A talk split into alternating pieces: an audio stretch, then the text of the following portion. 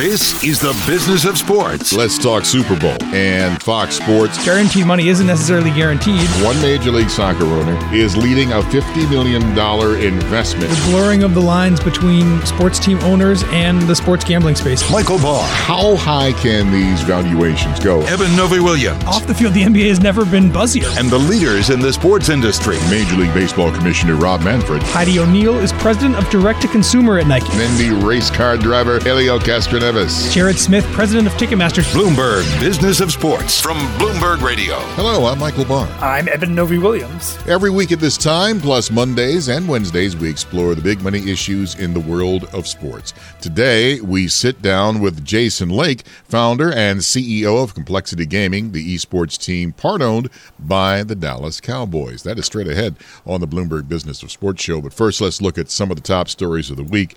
And let's begin with what I think is a great idea.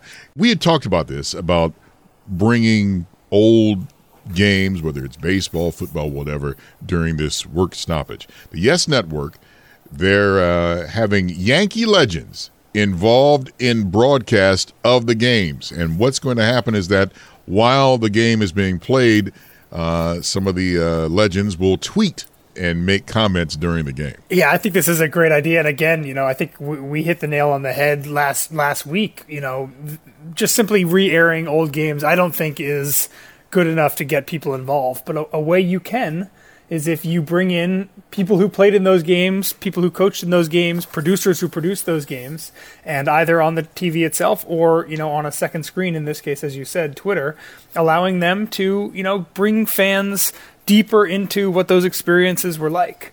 So as you said, the Yankees are doing this with, with Yes Network, their their regional sports network. You know, they had David Cone tweeting recently about the 1996 uh, World Series clinching game against the Atlanta Braves. They're going to have Paul O'Neill do one of these. They're going to have Michael Kay do one. They have Yes Network producers that are hopping in as well. I think this is a great idea. Oh, I, would love this idea. I'd love to see you know old announcers uh, come in and and add their splash to the game. Uh, and, and, it would be kind of funny too. Is like maybe someone commits an error during the game, or someone tweets in, "Is like, yeah, I remember you did that." yeah, that would yeah, be good. Yeah, it's funny. I, I, I, saw someone saying that it, during one of the things, Joe uh, David Cone was talking about how hard Wade Boggs need him in the back of the head when they were all piling on, celebrating the fact that they'd won a World Series. You know, it's little things like that that I think are you know kind of exactly what fans want to hear, and they don't get that experience obviously when you're watching a live live game. So you know, why not be able to provide that? You know, in retrospect, especially now when there's when there's when there's fewer options around. Well, this can work for any game, like it's any sport. And it's like we were saying earlier. It's this will work for a football game or or whatever. I'd like to see more of this. I hope this catches on. It's a good idea by the Yes Network. Agreed. Something else that's a good idea for Major League Baseball. Uh, they're going to pay minor leaguers $400 per week at least until May 31st. Obviously, they're not playing because of the coronavirus crisis. Yeah, there's a lot of tension right now between Major League Baseball and minor league baseball, which we can't get into right now because we don't have the time. But, you know, I think kudos to, to Major League Baseball for, for agreeing, as you said, to backstop $400 a week, weekly allowance for, for minor league baseball players, at least through the end of May. I believe their season was supposed to start April 8th, you know, so that, you know, that covers them at least for a little bit if I think about you know the sports properties, big sports properties that are most affected, I think by by this fact that these games aren't going on, minor league baseball teams might be top of the list. Uh, and you know, folks who aren't familiar with how the whole economy works, minor league baseball players themselves are paid by Major League Baseball, which is why baseball is stepping in to do this. Um, but I am a little concerned about maybe the long term effect of whether teams can stay operational if games aren't happening at all. Well, this is interesting because weekly minimum salaries on full season minor league teams range from $290 at Class A to $502 at AAA over the five month season. And what it could That's mean. not a lot of money. It's not. Two ninety a week is, is yeah, not a lot of money. It's not that much at all. But some of these players might make more during this work stoppage, at least during this time. Yeah, and I, I, would imagine they would probably trade the opportunity to play and, and, potentially move up in, in levels versus maybe getting a little bit more on the on the weekly allowance. But yeah, I mean, I think that those numbers are are stark to me because remember, you know, those are not you can't multiply that out just to get their their annual salary because they're not getting paid when they're not playing. Right. You know, but you, no question, two hundred ninety dollars a week, you know, for a Class A minor league baseball player is, is not a lot of money. And just to give you a sense of, of how potentially vulnerable, you know, the, these situations are if baseball, you know, theoretically, if this games can't start in May, if they have to go into June or July, or you know, even worse, maybe even deeper into the season, if baseball can't continue to, to, to backstop these, these salaries, you know, it shows you how, how quickly things might fall apart. And there is another major casualty from the coronavirus crisis. It was the Tokyo Olympics earlier, and now a tennis great Wimbledon has been canceled. And uh, some players have described it as a kick in the gut not felt since the World Wars. That's the last stoppage for Wimbledon. Yeah, and if you think about, you mentioned the Olympics, you know, which was supposed to take place in Tokyo uh, in late July and early August. Wimbledon also, you know, kicks off, tipped off, I believe, end of end of June, the, the final week of June, and then into July, which gives you a sense of, of how far in advance some sports properties are thinking right now about how long they, they may have to go without either having fans in, in attendance at events or even having the events at all. So I mean I think that Wimbledon certainly resonated this year this this week, even though, you know, all the sports are canceled. I think because it made people realize, oh man, end of June, early July, they're already calling that off now we may be in for a much longer stoppage than than maybe a lot of sports fans were hoping for when the NBA made its first move almost three three weeks ago. I don't see how any sporting event can take place at least till the end of summer. And we're talking about now starting in September. Maybe the NFL can get something going, but I don't see any other leagues doing anything.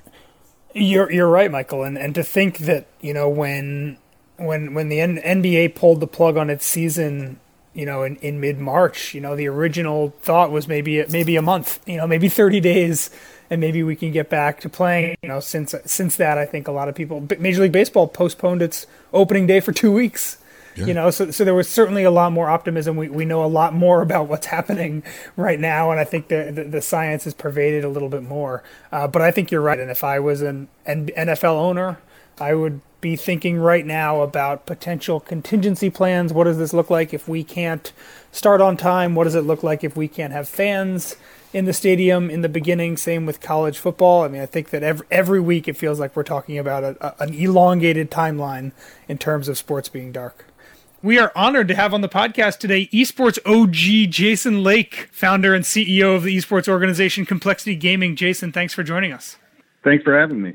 So we have spent the last two or three weeks, maybe four weeks even, talking to folks, executives in the sports world who are struggling without their games. It's actually kind of refreshing, I think, for all of us to have a conversation with someone whose business, at least the core business, is still up and running. Can you give me a sense of exactly where Complexity Gaming is right now from a business standpoint and how much of what you're normally doing you're still able to do even in these crazy times?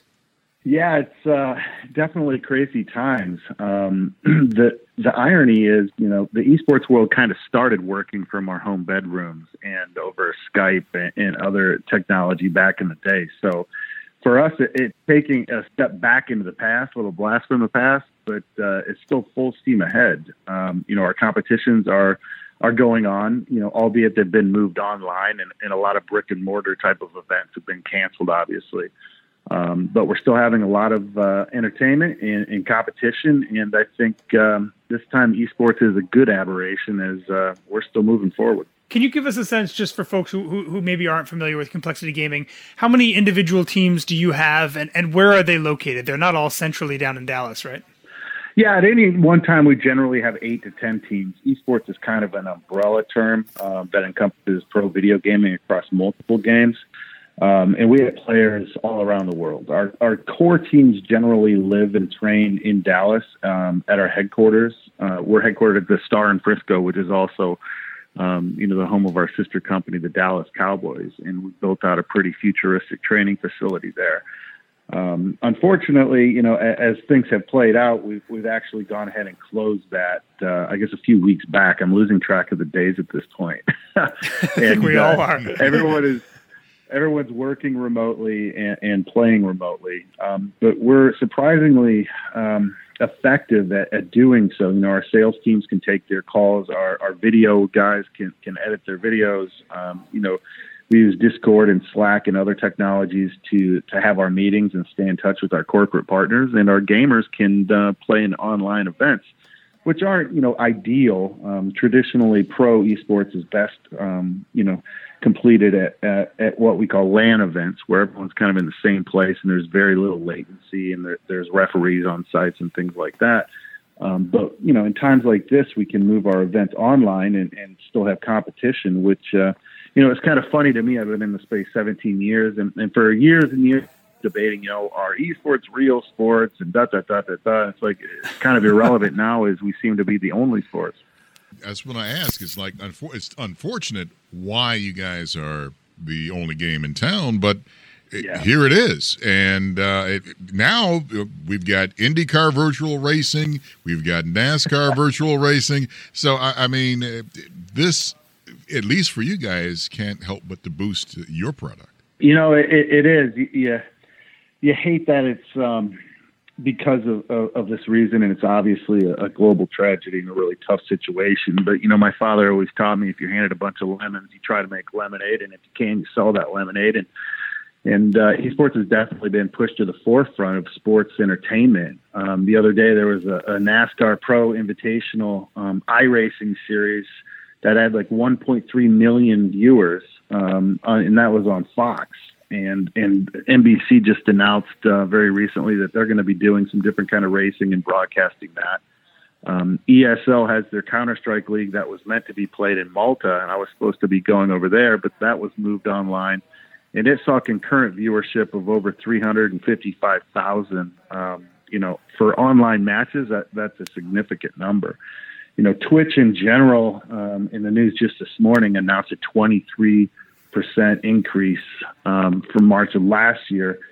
Um, so people are watching gaming, they're participating in gaming in record numbers, um, viewership's at record numbers, and uh, it, it's a really interesting time for our business. You know, on the human level, setting aside the business for a moment, and I think gaming has always um, been one of the favorite selections for this generation um, as far as just entertainment and and and, and escapism and, and, just relaxation. And during this really difficult time, I think gaming is providing a conduit for people to stay in contact with their friends and, and, and relax and you know and kind of get away from from the everyday while while being in quarantine. So not only is it exploding in viewership and, and, participation. You know, the World Health Organization came out with an article uh, a day or so ago talking about how gaming could be a really healthy pastime during this difficult time and get people's minds off things and communicate with their friends and do different activities. And it's a bit ironic because not too long ago, uh, the World Health Organization was bashing, bashing gaming as this horrible, unhealthy pastime. Um, so yeah, it's it's strange days indeed. It's funny you, are talking about the kind of the, the growth in, in gaming potentially during this, and and I think a lot of people associate esports and gaming as the same thing, and they're not right. exactly. You know, they're they're certainly related. I'm curious if you think that you know. I think the traditional thought was that the the the gateway to esports was gaming, and that if you played the games and understood the games, you eventually kind of naturally gravitated towards the people that were doing it at at a much higher level than you. Right. This opportunity right now with all the other sports shut down almost feels like it's a potentially totally new gateway where it's a gateway from yeah. people who love watching other pros to to pros in a different sport instead of maybe you know grassroots up from the gaming side. Yeah, I think you're right. You know why traditional sports are on hiatus it's almost looking like this is going to be a catalyst um, for the growth in the esports business. Like like you correctly mentioned, gaming gaming is kind of the larger um, big brother to esports, which is a subsegment. That we're seeing a lot more people be exposed. There's this incredible vacuum of any competitive activity and compelling, you know, entertainment. Um, unless you want to sit and binge Netflix uh, all day, there, there's just not a, a lot of content consume. So esports has been able to kind of fill in that gap and step in and provide entertainment to people that otherwise, you know, might have never considered sitting and watching a digital race on Fox, right? Um, which is uh, which is kind of interesting. But um, you know, I think gaming is providing a very healthy pastime for for millions, if not billions, of people. Um, you know, Verizon uh, was quoted as saying gaming was up 75%, I think, month over month at one point. And, uh, you know, overall, it's, it's a difficult situation for a lot of people. But, you know, at the end of the day, I think a lot of people are getting exposed to what we do and, and, and the fact that this entertainment and competition is very compelling. And you know, I think a lot of sponsors and, and people that invest in sponsorship dollars in the ecosystem are going to really need to recalibrate how they look at their spends moving forward. And I think this is proving once again that esports are digital sports for the whole new digital era that we live in. And uh, you know, I think over the next year, two, maybe even three years, it's going to be interesting to see how many people want to really fill these stadiums um, for traditional sports and, and, watch some of these events. Um, you know, obviously, we all hope we're going to return to normal sooner rather than later. But the beauty of esports is uh, we can just move back online and, and have our competitions and run our businesses, and it's full steam ahead. And I'm a huge racing fan. And if someone would have told me I would be sitting down on a national telecast watching an esports race, I'd have said they were crazy. But there I was, glued to the TV set when they were racing at Texas or the virtual Texas uh, and and, uh, Homestead, Miami, uh, Florida. Uh, this is going to be. I'm wondering if this is going to expand not only to racing because you can do it very well for racing, but will we see it for football? Will we see it for baseball? having a conversation earlier this morning, um, you know, how EA had to be out, uh, you know, looking for media deals and looking for different content uh, distribution channels right now because they've got FIFA and they've got Madden NFL and, and different games that might uh, be really fun for people to watch. And, you know, it's going to be interesting to see what games really – translate well on traditional television. You know, we we've always kind of been on the internet and distributed our content over the internet. Many of the games are played over the internet, and we've had mixed success really moving into the traditional television markets. Um, but yeah, the, the NASCAR event did phenomenal, and I think we're going to see um, much more of that as networks, you know, are starved for content and you know, ESPN airs some interesting quote unquote sports from time to time. Um, you know, I won't call any out and get in trouble, but I can only imagine their executives are out, you know, really scouring the esports landscape to find which games and, and which competitions might be best suited for their audiences. Are you are you getting those phone calls? I mean, is your phone in the past two weeks? Are you getting calls from sponsors that you maybe haven't worked with, or from networks that you haven't worked with? Asking about you know maybe some opportunities with you guys? Yeah, I mean it's still a pretty surreal time. You know, we always have active conversations going on where we're educating brands about esports and discussing different ways we can collaborate to get their brands integrated into esports. Um, some of those conversations have really slowed to a halt as offices and corporations have have been closing, um, and others have kind of sped up to where you know they've got different marketing budgets. Brands need to advertise that that's not going to mm-hmm. change. Those, those levels. And where are they going to do it? Change right in this economy. Yeah. yeah. Um, where are the outlets that are really getting the eyeballs and, and, things like that? So we've had some really exciting calls and some inbound interest.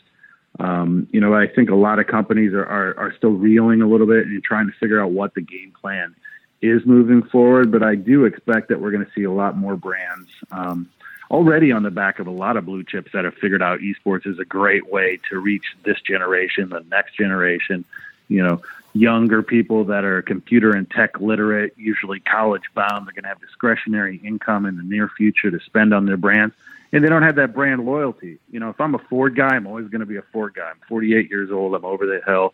But if my son you know, it has exposure to different car brands because they're activating in spaces that he cares about, like watching esports. You know, those brand decisions haven't been made, and esports has been and will continue to be a really viable option for different brands to, you know, speak to the next generation and speak to the, you know, the younger valuable demographics. So I think, so, you know, unfortunately, the situation, um, you know, ha- has been rough on, on, a lot of people. And just this morning, the numbers came in for 6.6 million new unemployment claims, and it's just, you know, it's heartbreaking. Um, but for people in our industry, I think um, the future of esports is bright. And um, despite the circumstances, I think we might actually come out better on the other side of this. One thing that has happened with esports, it was starting to take off uh, in high schools. There were uh, high school teams that had esports. My son was on the team, and then uh, unfortunately, uh, a lot of schools uh, canceled for the rest of the year. Uh, hopefully, yeah. that will pick back up starting maybe in the fall when we're past all of this. But can you give your thoughts about the high school esports teams?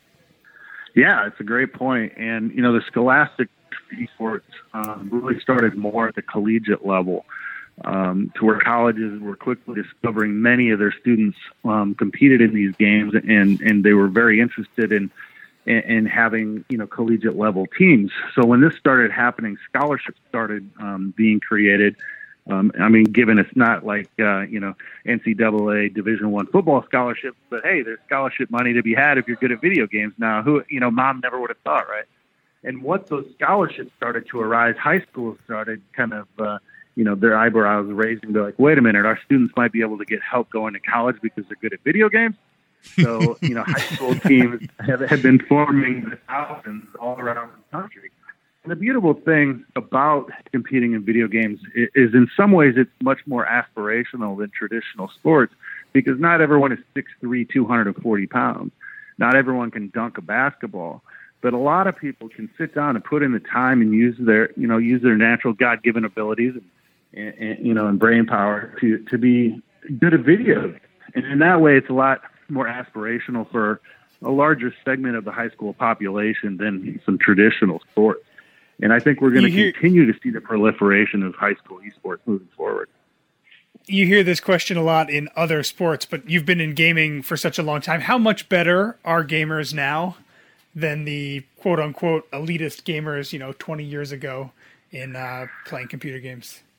I'd say significantly better. Um, you know, the analogy I use is, you know, golfers were pretty good but once you started seeing Tiger Woods swing a golf club when he was two years old, you could see the exponential kind of increase in, the overall skill set. And you know now gamers are starting to play with their with their mom and dad at younger and younger ages. And my son started at two years old, and he has grown up with a controller and a keyboard in you know in his hands. And some of the skill we're seeing from 13, 14 year olds um, is quite staggering. We have a summer camp at uh, our headquarters, the GameStop Performance Center and in the GameStop Performance Center, we have iPads. Um, it's a system built by Mamba Sports Academy, which is designed to measure your twitch reaction speed, color pattern recognition. Basically, how fast are you? How fast can you react to things? And you know, when we bring in 13 year olds and they're scoring as high as scores as some of our uh, older gamers making six figures, you know, it just makes me smile because the next generation is really fast and they're going to be really good at games you know, as we talked about earlier, you have athletes around the world right now who are still competing. Obviously, they can compete digitally in, in, in the actual games themselves. How much are you guys kind of struggling with, you know, providing them the services that you usually do when they're all in one place or sitting in a house, you know, mental health or even physical health services that might be a little harder when everybody is, you know, in disparate places?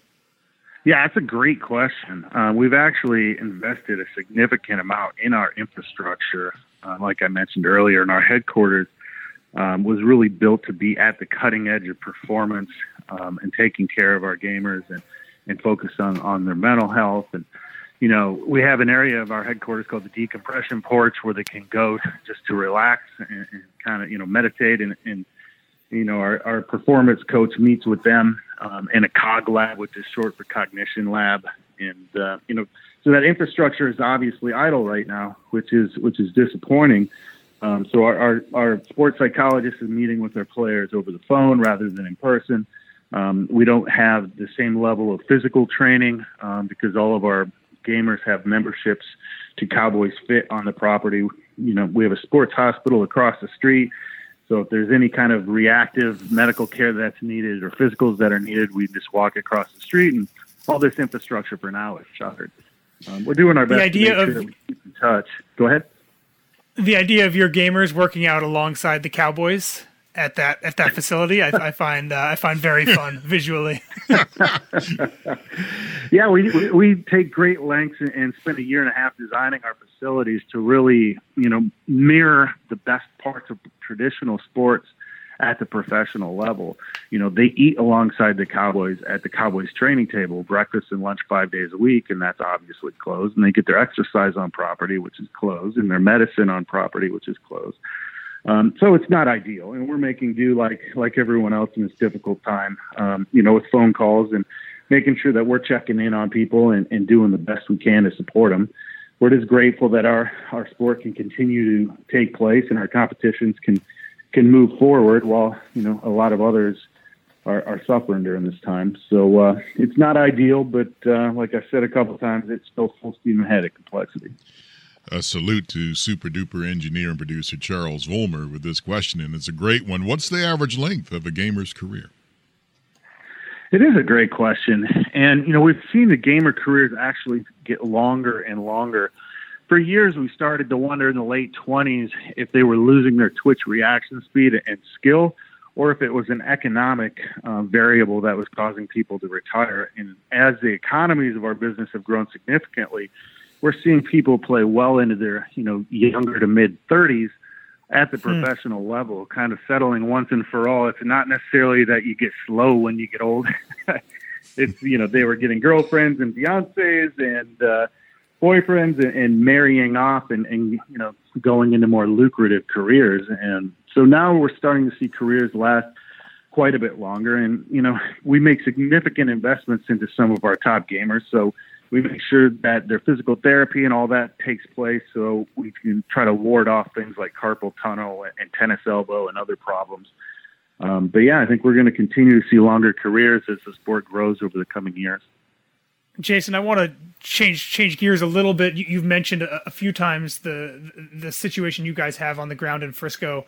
You know, I think that that facility, what Jerry Jones built there, is kind of a, a, a, modern day, or maybe even just the future of the way that sports teams become more than just a team. They become, you know, real estate moguls and and and can build yeah. commu- community centers for multiple teams. For our listeners that don't know, give us a sense of what it's like down there in Frisco, um, and kind of all the things that are on the ground at your fingertips when you're there. Oh yeah, it's the Star is really a fantastic facility. It's a multi-use facility, which is obviously home to the Cowboys, and they have an indoor football field inside a field, uh, a center called Ford Center that seats 16,000 people. There's an Omni Hotel on the property. Um, there's a large office complex on the property, and there's also restaurants, bars, um, you know, sushi, hamburger, pizza, ice cream, steakhouse. So in this almost small community, um, there, there's a lot of entertainment options. There's a fitness gym called Cowboys Fit. There's a sports hospital by Baylor Scott and White right across the street. There's luxury apartments across the street. So when you enter into the facility, it's not like a traditional facility that might be kind of out in the countryside surrounded by chain link fence. It's very much open to the community and, and almost like a hub of activity in the Frisco area. So our employees and, and, and, our pro gamers really enjoy coming here because you know they can get breakfast, uh, nutritious breakfast and lunch five days a week. They can get their exercise. They can get mm-hmm. the medical care, and then you know after work they can go out and have sushi with their coworkers. Um, so it's really something special that they've built. You know, it's uh, I think a lot of teams will probably replicate it in the future, and we sure feel really honored and blessed to uh, have our esports team alongside uh, you know America's team, the Dallas Cowboys. All right, I have a suggestion. This this is if if you take this idea, remember I'm the guy that gave you this oh, idea, and I want it. All right, here's my idea. What if we had a virtual game show? Because everybody now can get in on the virtual game show. So I mean, you have it. You know, everybody in America can get in, log in on their computers, and you know, you, you, whatever you want. You know, you, you send your cards or letters, whatever, or you get selected, and the person on the other end can play this virtual game show. And, I uh, think that's a think? fantastic idea. I want in. I want in the on price this. Is right from your from yeah, your home bedroom. this uh, that's it. it. You can you can come I'm up in. with the concept of the game show, man. It, this would be great. You know, see see Eben, I'm worth something, man. That is a fantastic idea. You need to move on. Kind of sounds like Trivia HQ in some ways. Yeah, it's the first yeah. thing that came to my mind too. That that's been resurrected, back up and running apparently. But it, but it can yeah, go for I think, anything, which I think was smart. Oh, see, I'm yeah. I'm in on this, man. I want to be the That's announcer. That's a great idea. Well done. Jason, we'll we'll let you out on this one. Have you talked to Jerry Jones during this time? I, I've always felt like esports have done such a good job of relating to young people on social media with with quick video content, etc. And certainly at times when you know sports are not running, traditional sports teams need to learn those skills. I'm curious if the Cowboys have reached out to you at all, asked for maybe your expertise or so, some of the social media guys that you have, just to give them advice on what the best way it is to reach people when the games themselves aren't happening. Uh, yeah, the Cowboys have a, a really great social media and content production team. They've got a full TV studio on the property and a, a full podcast studio. Um, and we've been even well before this collaborating on like best practices from what we see on our end since we are kind of born and bred in the digital age and what they've learned about, you know, catering eh, to, to fan bases and providing content that's valuable. And we've had those conversations for the last two and a half years since we centralized our operations here in Texas. And, you know, we've learned a great deal and it always makes me feel good when, when they come to us and be like, Hey, we've learned a lot from you guys too. Like you said about quick video and, and some of these different things. So, you know, we collaborate with their organization on multiple levels from finance and legal and marketing and social and content and, and a lot of different things. So you know, it, it's been a joy working with their team. I think they're one of the best in the business, and it definitely makes me smile when I get a call from Derek over there saying, uh, "Hey, you know, we picked this up from you guys, and uh, we're going to use it." So both ways. Is there an example that you can give from something that you guys have kind of provided for them that, that they, they took and run with it? Um, there's been a lot of, of different specific examples, but generally speaking, like you said, it's a lot about short form. It's it's a lot about in and out um, content that doesn't take long to consume. That's kind of catered um, for digital and mobile and things like that. A lot of those paths they were already on, but when they could take a look at esports and, and how we kind of cater to the younger generation, it kind of gives them a guide. Um, when the average age of their fans is kind of scaling up, you're going to see NFL um, and the NBA is already doing this, starting to create content that is custom created for younger fans, a younger generation, because they need to get those younger eyeballs as my generation ages out. And uh, you know, it's been really interesting to see. I think you, you'll you're going to see a lot more NFL teams go in that direction over the next two years. Because in my opinion, they might be a little behind the NBA in that regard. So it'll be fun to watch. So, so while we're kind of on that topic, I'm not sure if you saw this, but when the NFL earlier this week announced that it was, you know, the, the broadcast partners for its two additional playoff games, the one that's going to be on CBS is going to have a simulcast version on Nickelodeon. That will be a Yeah. totally different broadcast aimed Exactly. at youth. I'm curious. You are, you know, the youth audience better than most. Is is a telecast on Nickelodeon the right way to do that, or is a telecast on Twitch the right way to do that? I, I guess I'm curious I, I would if TV is, personally is go still with, the. uh, you know, yeah, the the Twitches and the YouTube lives of the world. Uh, but I guess you know you want to start somewhere, and that's just more evidence to what I said earlier: is they need to start scaling those ages down, and they're going to be actively reaching out to the younger demographic. You know, and I think Jones family has been commented on us. They're always thinking six steps ahead. That's why they're so successful. And one of the reasons they got into esports with complexity was they realized you need to have these different products that can constantly speak to the younger generation. Those demographics are very valuable to sponsors, and uh, what we're trying to build here, you know, is really a digital sports property, a multi-generational billion-dollar sports property for the next generation, for kids that grew up on video games, for kids that grew up watching video games, and uh, that's what we're set out to do, and uh, I believe we're going to do it. Jason Lake, founder and CEO of Complexity Gaming. Thank you so much for joining us and talking with us. It was fun. Thanks so much for having me. Jason Lake, see, he liked my idea, Eben. The virtual game show live, man. It, it- this would work. You'd, you'd go on. It, it doesn't even have to be trivia. It could be anything. It could be concentration. It could be anything you want. And and you got two contestants or whatever, and they're all going at it. I, I, I want to see that come soon. I got a few takeaways. One, I want Bloomberg to install one of those decompression porches. so when we're all back in the office, I think we should be uh, banding together to get one of those. Uh, two, you know, obviously, as he said, this is not the way you want to see an opportunity for for your industry. Right. But now that it is here, it does seem as though you know there's an opportunity here for esports uh, to maybe lend some of its practices around the traditional sports world, and also maybe to grow some more eyeballs. Um, and then lastly, you know, producer Charlie, good question there on the on the, uh, yeah. the, the the length of esports careers. This idea that esports careers seemed like they were short just because of the economic opportunity wasn't there. So people eventually hit an age where they needed to do something else.